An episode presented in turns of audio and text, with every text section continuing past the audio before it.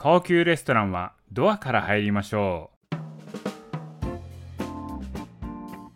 はいどうも草食市場のロクです。今回は M1 グランプリに学ぶビジネスの王道ということでね M1 グランプリの決勝の審査を見てこれぞビジネス王道だと思ったのでそれについて語っていきたいと思います。はいこのラジオでは投資歴20年のロックがお金に関する知識から装飾系で稼ぐ方法などあなたの人生を豊かにする方法をお伝えしております。はいということでね M1 グランプリ2020年見ましたかね？これマジカルラブリーっていうのがね優勝したと思うんですまあ見てない方もいらっしゃるかと思うんですけどこのねマジカルラブリーっていうのがね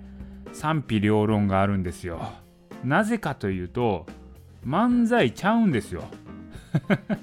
これ言うたらね、あれただのアホですね。まあもちろんね、計算されたアホだと思うんですけれども、漫才というよりか、これアホやなという感じのものですと。でもね、これ私自身はめちゃくちゃ笑いましたね。もうね、笑い止まらなかったです。でもね、いつもの M1 グランプリだったら優勝できてないかもしれないです。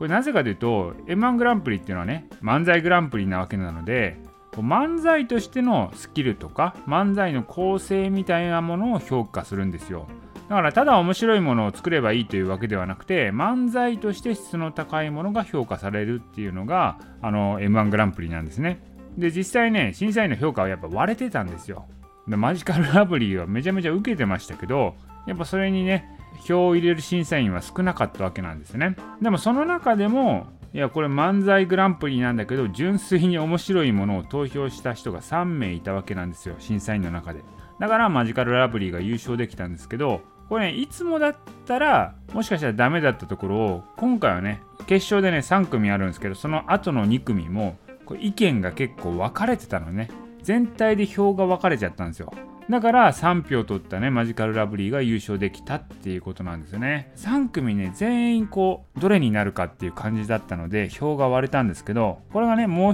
1組がダメで2組の中で選ぶってなればマジカルラブリーは勝ててないかもしれないということですね。でこれってね賞レースではよくあることなんですけれども私学生時代ダンスをやってたんですね。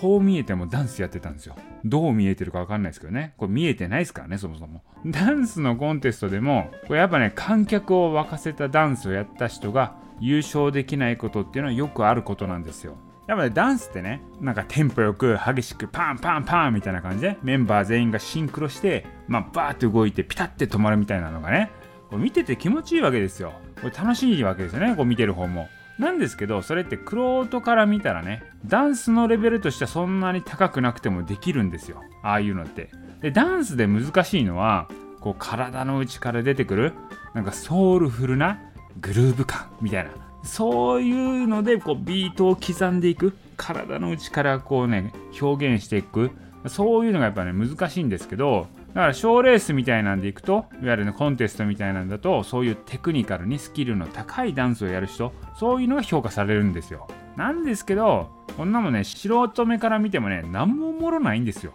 そのね素人目にはその難しさが分かんないですから。なんかね地味なんですよテクニカルな動きっていうのは。しびれるポイントが伝わらないんですよね素人には。一般大衆はもっとねパワフルでなんかすごいリズミカルなダンスそういう分かりやすいダンスを見たいわけなんですよ。だから賞レースでは会場でね一番盛り上がったダンスが優勝するんじゃなくてえこれが一番なん？みたいな。なんでなみたいなやつが優勝したりするわけですよ。テクニック面ではめちゃくちゃ高いんですよ。だけど素人には理解できないダンス。でこういうのってダンスだけじゃなくていろんなジャンルのコンテストで起きてると思うんですよね。だから大衆受けするものとクロート受けするものは違いますよっていうことなんですよ。だからやっぱスキルがある人は賞を取りに行く時はそういうの分かってるんでまあ、クロート受けするパフォーマンスをして、まあ、それ賞を取りに行くわけなんですけどこれをねビジネスに置き換えるとどうなるかということなんですよ。ビジネスが相手するのはクロートではなくて一般大衆ですよね。一般大衆の方がパイがでかいからと。ビジネスで狙うのはどちらかというと一般大衆。だそうなるとクロート受けするものではなくて大衆受けするものそういうものに下げてサービス提供しなきゃいけないんですよ。だこれは勘違いする人がいるんですけどどうしてもね自分は専門家だからよりレベルの高いもの質の高いものを提供したくなるんですけれども大衆はねそんなもん求めてないんですよ。ぶっちゃけ。そういうことよくある。大衆にとって何が受けるのかを見誤るとビジネスって伸びないんですよね。これね YouTube やってても一緒なんですけどビジネスでもね。伸びない理由っていうのは大体お客様の需要を理解してないことが多いんです。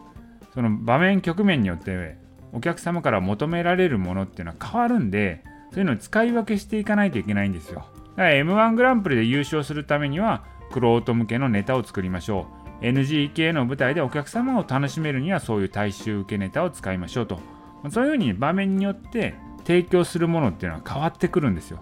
こういうふうにですねビジネスで置き換えるとどうしてもねやっぱ自分は専門家なんでクオリティの高い質の高いそういう専門的クロート向けのものを提供したくなるんですけど一般大衆はそんなものを求めてない。もっとサービスレベルの低いね一般受けするものっていうのを求めてたりすると。そこをちゃんと理解しておかないとビジネスってうまくいかないんだろうなという話をこうね M1 グランプリを見ながら考えてたわけですよ